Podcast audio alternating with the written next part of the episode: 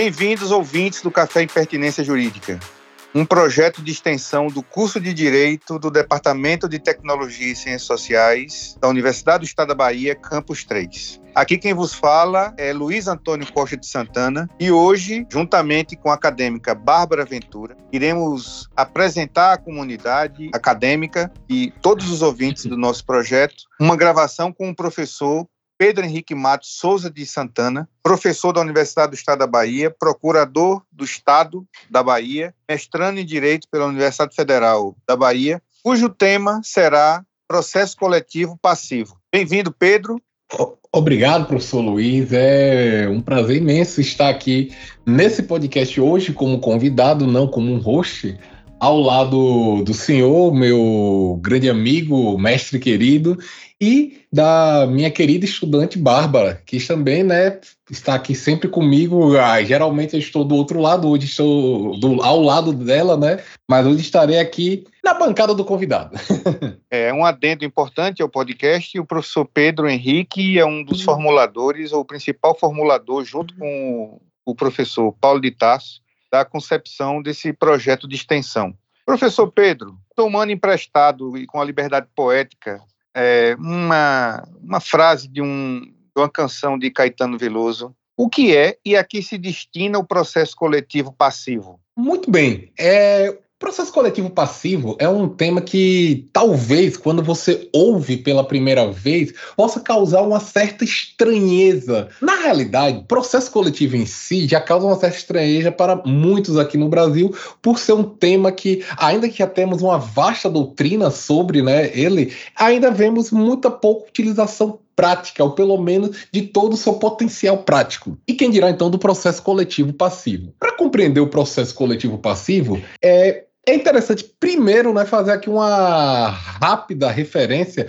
ao que é processo coletivo. Processo coletivo, em uma linha assim mais simples, é todo o processo que ele tem como objeto uma situação jurídica coletiva, que aqui comumente falando, né, vai quase sempre se referir aos chamados direitos coletivos, o direito coletivo lato senso, que aí teremos as subdivisões, né? o direito difuso, o direito coletivo estrito senso, o direito individual homogêneo, além também de algumas outras situações coletivas, como os chamados julgamentos de casos repetitivos. Entretanto, não vamos nos aprofundar nessas categorias aqui hoje. O que a gente precisa saber é que existe no direito brasileiro a possibilidade de se tutelar pela via processual direitos que não pertencem a indivíduos, mas direitos que pertencem a uma coletividade, a um grupo. Dito isso, a gente sabe então, a gente chega então, né, aos chamados processos coletivos ativos, que são esses processos coletivos que visam a defesa desse, desse, dessas situações jurídicas coletivas ativas. Os processos coletivos passivos, então, é, por uma decorrência lógica, seria aqueles processos coletivos onde se encontrariam situações jurídicas coletivas passivas. E de fato é basicamente isso. Entretanto, é interessante a gente observar que o processo coletivo ativo ele possui um micro existe um microsistema do processo coletivo brasileiro composto né, pelo Código de Defesa do Consumidor, pela Lei de Ação Civil Pública, Lei de Ação Popular e também a nossa própria Constituição. Os processos coletivos ativos, as situações jurídicas coletivas ativas, elas são previstas de forma expressa nesse microsistema. Entretanto, as situações jurídicas coletivas passivas não são. Então, quem são elas? De onde eu vou obtê-las? E aí, o que a gente tem que fazer, na realidade, é um trabalho de engenharia reversa. É pensar as situações ativas de forma inversa. Como assim? Bora lá. Em vez de termos, né, em vez de falarmos de, de direitos coletivos, nós vamos falar de deveres, estados e sujeições coletivas. E o que isso quer dizer? O que isso significa? Isso significa que haverá situações onde uma coletividade ela deverá, ela terá deveres, né? Ou então ela estará sujeita a direitos de ou uma outra coletividade ou de indivíduos, ou seja, temos uma coletividade e essa coletividade tem um dever perante, né, uma pessoa ou um grupo de pessoas. E daí a gente poderia falar, assim como falamos em direitos é, difusos, coletivos, estricto senso e individuais homogêneos, nós poderíamos falar em deveres difusos, deveres coletivos e, e deveres individuais homogêneos. Então, Quer dizer, então, que tudo que a gente precisa saber para entender as situações jurídicas coletivas passivas seria, então, pensar as ativas dessa forma inversa. Basicamente, porém, para melhor esclarecer, vamos aqui adentrar um pouco mais né, em, em exemplos práticos. Vejam só, primeiro temos aí os direitos difusos e coletivos, onde a gente vai ter uma situação indivisível certo? E vamos ter os deveres individuais homogêneos, onde vamos ter uma situação jurídica passiva é, que vai ter um primeiro plano indivisível no que diz respeito né, a o dever em si, é o reconhecimento da existência do dever em si ou não, e um, em, um em um segundo plano divisível, que é quando a gente vai verificar né, as responsabilidades individuais. Pronto. Nisso daí, a gente consegue pensar em algumas situações que podem nos levar a vislumbrar melhor o que seria cada situação jurídica dessa. Por exemplo, se estamos falando de um grupo de comerciantes que estão né, desrespeitando é, uma lei municipal, colocando indevidamente suas tendas, suas barracas nas calçadas, certo? Se isso é um costume, é, é o melhor, é um mau costume em uma cidade, nós temos aí, né, um grupo de comerciantes que está desrespeitando as leis e que esse desrespeito à lei municipal, né, é, implica num desrespeito no dever de, por exemplo, é, o livre tráfico das calçadas por parte da população. Nós teríamos aí um direito é, indivisível, né, coletivo, que poderia ser, depender da situação, poderia ser difuso. Ou, não acho que coletivo não, mas seria realmente difuso nesse caso. Porque nós não teríamos como né, mensurar quantos são esses comerciantes, quanto é, quem são eles, né? Porém, por outro lado, há, há situações em que eu consigo né, divisar quem são essas pessoas. Eu consigo dizer quem seriam essas pessoas que estariam violando esse, esse dever, que é o dever da coletividade para com outra coletividade e com outro indivíduo, em uma situação, por exemplo, em que, aliás, um caso, caso que realmente ocorreu foi quando teve aqueles protestos dos estudantes nas escolas, nas universidades, lá por meados de 2015, 2016, em que eles estavam ocupando né, as escolas, as universidades, as instituições de ensino. Nesse caso aí, o que é que acontece? Ah, houve relatos que em algumas dessas instituições ocorreu né, não só a mera ocupação, mas ocorreu danos. Nessa situação, no, em relação à ocupação, caso a universidade, caso o Estado, o município, a escola quisesse reaver né, o, o, bem público, o prédio né, que foi ocupado, o que é que iria ocorrer? Eles teriam que exigir isso de uma coletividade. Eles teriam que demandar uma coletividade. Que coletividades são essas? Os estudantes que estudam lá. Nesse caso aqui, é possível né, já determinar, eles são determináveis. Os agentes aí que figura que fariam parte dessa coletividade, certo? Bem, dito isso, então a gente pode então chegar à conclusão que os direitos individuais, os deveres, né, coletivos, apesar deles terem essa dimensão inversa dos direitos coletivos, né, eles não se confundem com esses e eles não necessariamente vão decorrer desses, certo? Então, tudo que, tudo que eu falei aqui é no sentido de a gente tentar compreender, certo? Quando eu digo que é fazer esse trabalho de engenharia reversa, é no sentido de compreensão, de forma que não necessariamente esses deveres coletivos, eles precisam estar violando direitos coletivos, eles podem estar violando também direitos individuais, certo? Bem, o que vai então determinar o processo coletivo é a existência desses estados de sujeições, desses deveres. Então, vendo isso, sendo isto o objeto do processo, eu vou ter processo coletivo. Independente, né, do outro lado, no polo ativo, haver interesses coletivos ou interesses individuais. Então, processo coletivo é o processo onde tem como objeto, né, esse, é, ou melhor, é quando eu demando alguém em vista desses direitos é, desses deveres e estados de sugestões passivos. Bem, em linhas gerais, isso que é o processo coletivo. Mas, assim, só para não deixar também muito vago e deixar de lado algumas questões importantes, existem algumas discussões interessantes acerca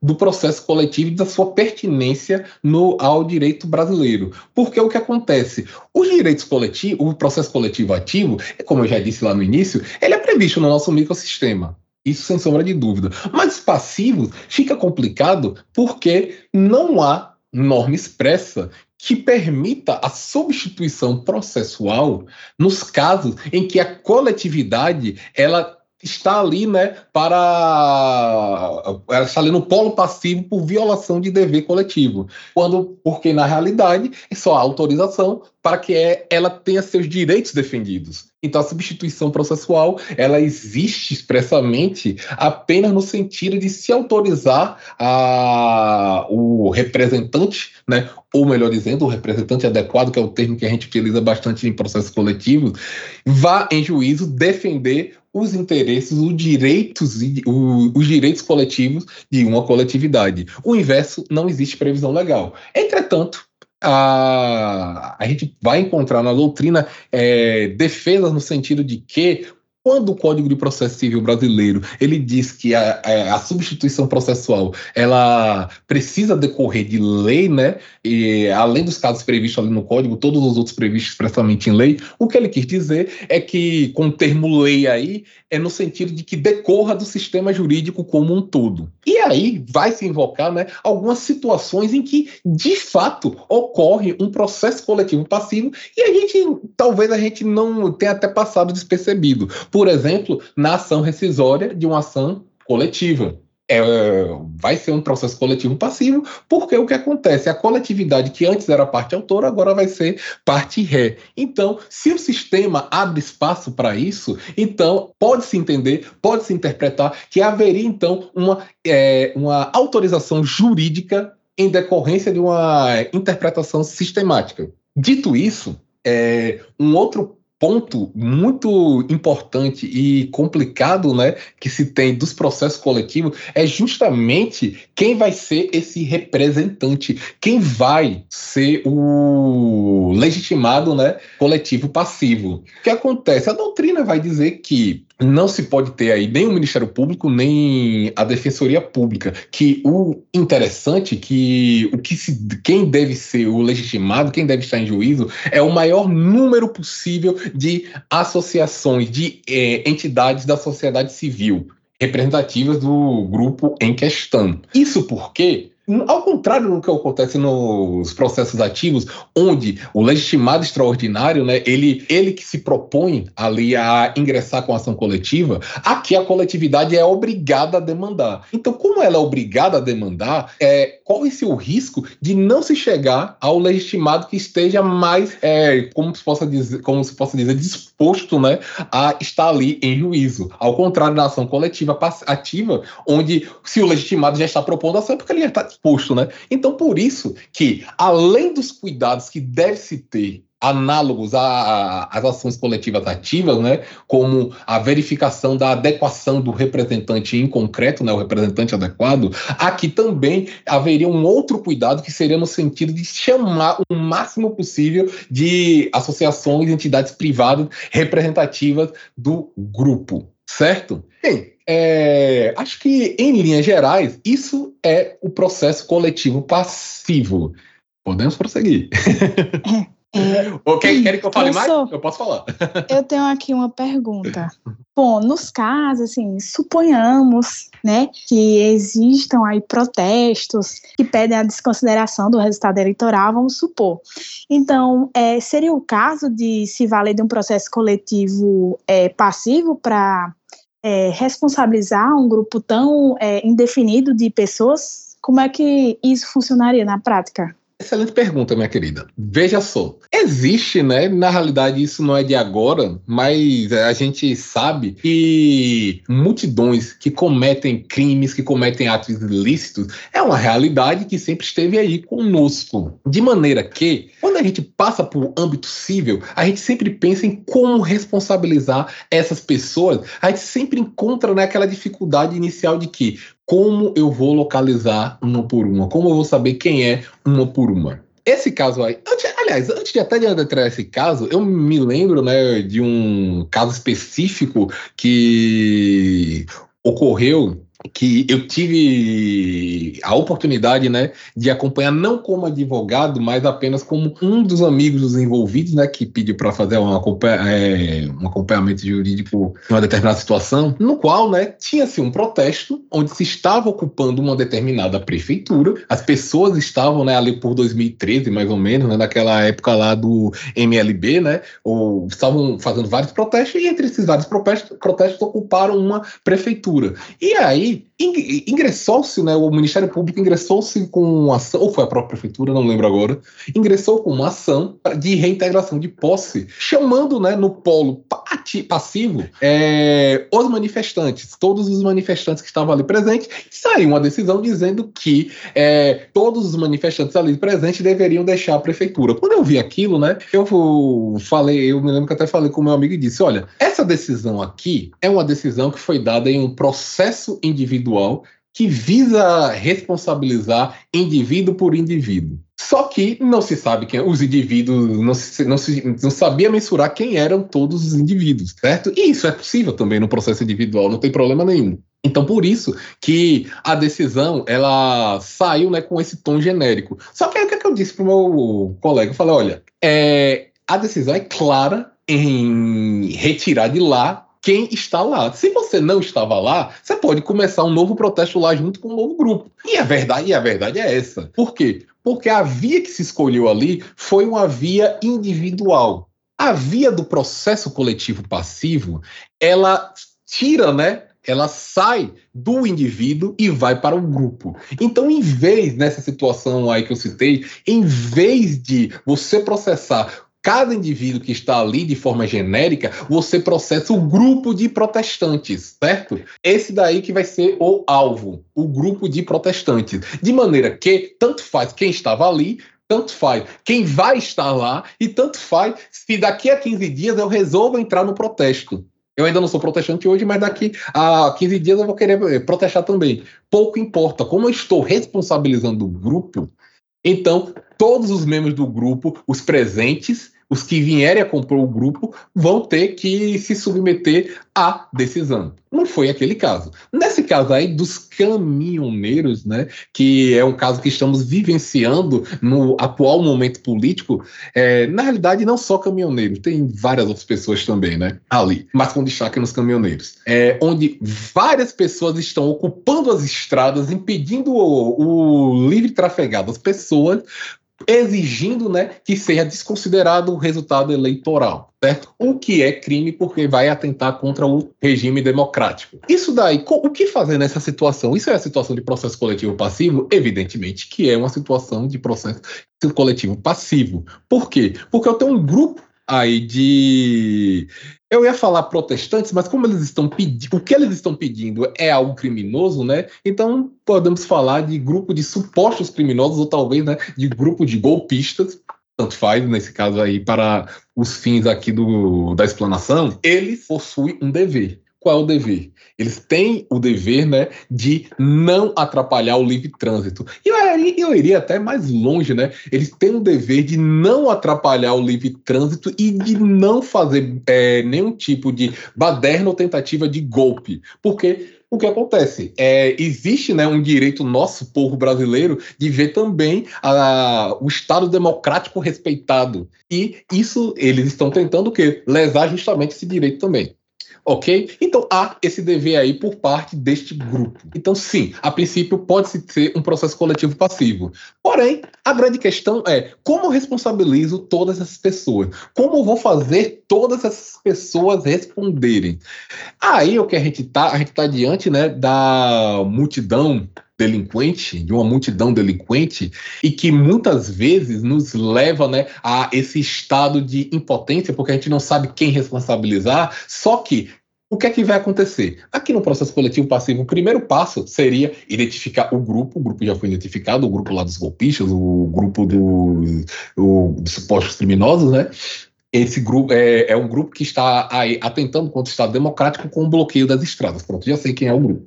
Não tenho como determinar os seus membros. Porém, no processo coletivo passivo, a princípio, isso não tem importância nenhuma. A princípio, certo? O que tem importância agora é saber qual é o grupo. Identifiquei o grupo, preciso saber quem representa esse grupo. Foi proposta uma ADPF junto é, no STF, né? E, inclusive, já houve decisão do relator, o ministro Alexandre de Moraes, foi a ADPF número 519 e, assim, para quem não sabe, né, as ações de constitucionalidade, a DPF, elas também são processos coletivos. Interessante que aqui a DPF, ela acaba tendo, né, um... Ela é um processo coletivo, mas não um processo coletivo convencional ativo. Acaba sendo... Ela tem uma configuração passiva e ativa. Por que ativa e passiva? Porque tem direitos coletivos de um lado e tem deveres coletivos do outro, certo? Então, ela vai ter é, esse caráter híbrido aqui nesse caso. Bom, nessa DPF, o ministro, né, ele deu a decisão ordenando a desobstruções das estradas. O que é que vai acontecer aqui? Seria possível, nesse caso, alguém chegar e falar, olha, eu não estava lá no dia que ele deu essa decisão. Então, sai, esse grupo sai e entra outro grupo que não estava lá. Porque, como não estava lá, não pode ser afetado pela decisão. É errado. Por que é errado? Porque, como é uma decisão é, em processo coletivo, né, ela vai ter um caráter ou erga omnes ou outra parte. Nesse caso aí vai ser erga omnes, certo? É, vai afetar todos. Não tem o que se discutir certo? Se fosse aquele primeiro exemplo que eu tinha dado lá, né? Se tivesse proposto uma demanda individual, aí abriria-se espaço para esse tipo de discussão. Quem eu vou responsabilizar? Mas aqui eu não vou abrir espaço para saber quais indivíduos eu vou responsabilizar. Eu quero saber o grupo. Identifiquei o grupo. O grupo é que é, né, que ele é o grupo que é o sujeito passivo dessa relação. Agora eu tenho que achar quem vai ser, né, o legitimado que vai representar esse grupo no processo coletivo. Nessa DPF, várias associações, sindicatos, né, de representativos de classe foram foram notificados justamente para suprir essa legitimação aí passiva. Muito embora na DPF, é, para quem não saiba, né, não existe esse polo passivo convencional de autor e réu certo? Porém, mesmo não existindo esse polo passivo convencional, evidentemente que por uma questão de legitimação da decisão, teria que ser chamado todos esses demais interessados aí para representar o grupo dos golpistas ou dos supostos criminosos, certo? Dito isso, aí vocês me perguntam, mas ok, só que muitos deles estão causando danos, estão causando prejuízos concretos as pessoas e as instituições. O senhor disse que pouco importa agora, nesse primeiro momento, identificar os indivíduos. Porém, né, tudo bem, identificou o grupo, tem lá o legitimado, vai ser prolatal da sentença dizendo que eles realmente estavam agindo ilicitamente, porém, é possível se buscar os prejuízos, correr atrás dos prejuízos, ou essa multidão vai sair impune? Bem, nesse caso, aí vai ter que se ingressar para aquilo, né, que para uma etapa processual que é o cumprimento de sentença ou a execução individual de sentença coletiva, certo? Nesse caso aí, ocorre da seguinte forma: Dada a decisão e fixada a responsabilidade coletiva, né? Estamos aí nesse primeiro plano de um dever indivisível, como eu falei lá no início. Vamos passar agora para o segundo momento onde quem se sentiu prejudicado vai poder executar essa decisão individualmente. Aí cabe quem se sentiu prejudicado identificar quem lhe prejudicou e cobrar dele, certo? Note que não vai se cobrar, não vai se responsabilizar pessoalmente o legitimado coletivo, não, porque ele só está ali representando falando, tá só substituto processual. Vai se buscar agora concretamente quem teve prejuízo e quem teve prejuízo vai buscar concretamente quem lhe causou esse prejuízo. Vai identificar nessa multidão criminosa quem lhe causou prejuízo. Teve lá a situação, por exemplo, do pai que queria fazer uma cirurgia do filho, o filho ia perder a visão e foi prejudicada por essa multidão. Fixada a responsabilidade do grupo, caberá esse pai dizer, né, quem naquele momento estava ali impedindo dele passar e assim, né, cobrar os prejuízos via a execução individual de sentença coletiva. E é assim que a gente vai responsabilizar esse povo em linhas práticas. É isso aí. Assim encerramos o Café Impertinência, esperando ter colaborado com a formação dos ouvintes e das ouvintes acerca do tema aqui tratado, desejando a todos que uma ótima semana e até o próximo episódio.